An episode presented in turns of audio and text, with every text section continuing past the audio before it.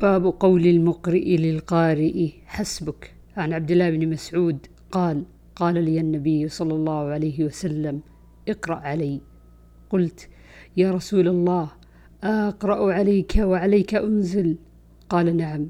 فقرأت سورة النساء حتى أتيت على هذه الآية. فكيف إذا جئنا من كل أمة بشهيد؟ وجئنا بك على هؤلاء شهيدا. قال حسبك الآن. فالتفت إليه فإذا عيناه تذرفان. باب في كم يقرأ القرآن؟ وقول الله تعالى فاقرأوا ما تيسر منه. عن سفيان قال قال لي ابن شبرمة نظرت كم يكفي الرجل من القرآن فلم أجد سورة أقل من ثلاث آيات. فقلت لا ينبغي لأحد أن يقرأ أقل من ثلاث آيات. قال علي حدثنا سفيان أخبرنا منصور عن إبراهيم عن عبد الرحمن بن يزيد أخبره علقمة عن أبي مسعود ولقيته وهو يطوف بالبيت. فذكر قول النبي صلى الله عليه وسلم إنه من قرأ بالآيتين من سورة البقرة في ليلة كفتاه عن عبد الله بن عمرو قال أنكحني أبي امرأة ذات حسب فكان يتعاهد كنته فيسألها عن بعلها فتقول نعم الرجل من رجل لم يطأ لنا فراشا ولم يفتش لنا كنفا منذ أتيناه فلما طال ذلك عليه ذكر للنبي صلى الله عليه وسلم فقال إلقني به. فلقيته بعد فقال كيف تصوم؟ قلت أصوم كل يوم. قال وكيف تختم؟ قلت وفي رواية في كم تقرأ القرآن؟ قال كل ليلة. قال صم في كل شهر ثلاثة واقرأ القرآن من في كل شهر. قال قلت أطيق أكثر من ذلك. قال صم ثلاثة أيام في الجمعة. قال قلت أطيق أكثر من ذلك. قال أفطر يومين وصم يوما. قال قلت أطيق أكثر من ذلك. قال صم أفضل الصوم صوم داود صيام يوم وإفطار يوم واقرأ في كل سبع ليال مرة. فليتني قبلت رخصة رسول الله صلى الله عليه وسلم وذاك أني كبرت وضعفت فكان يقرأ علي على بعض أهله السبع من القرآن بالنهار. والذي يقرأه يعرضه من النهار ليكون أخف عليه بالليل.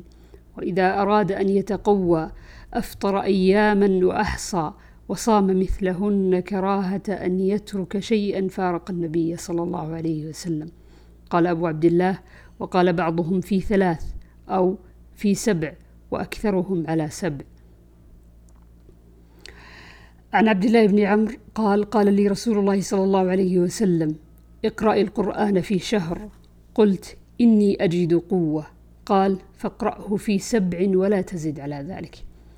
باب البكاء عند قراءة القرآن. عن عبد الله قال قال رسول الله صلى الله عليه وسلم اقرأ علي. قلت قال قلت أقرأ عليك وعليك أنزل. قال إني أشتهي أن أسمعه من غيري.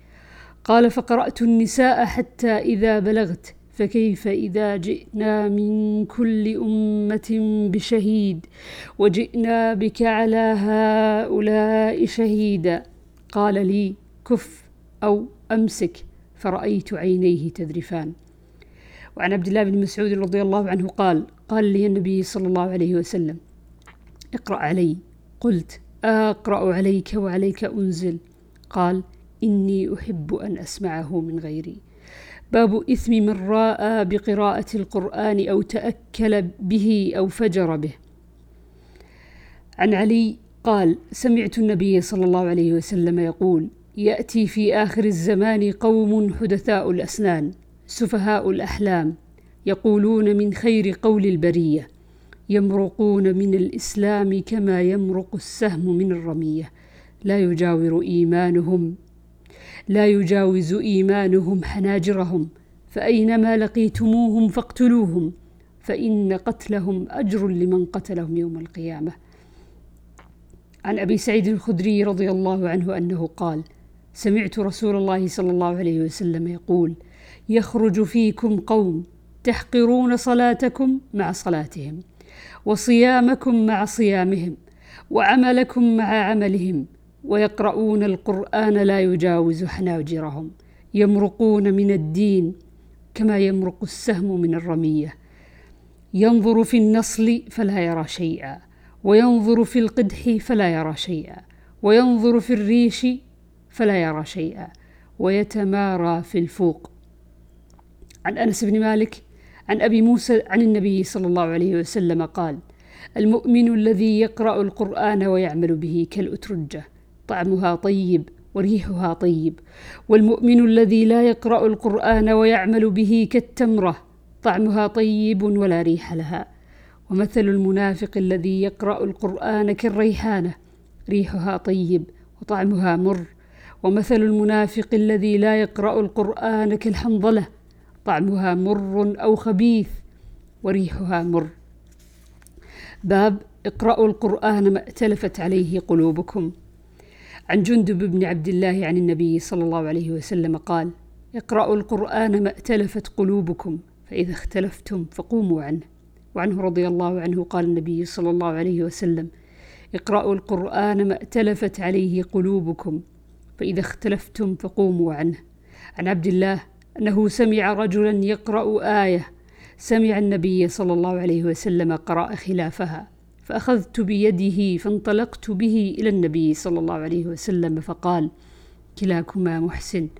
فاقرأ أكبر علمي. قال فإن من كان قبلكم اختلفوا فأهلكهم.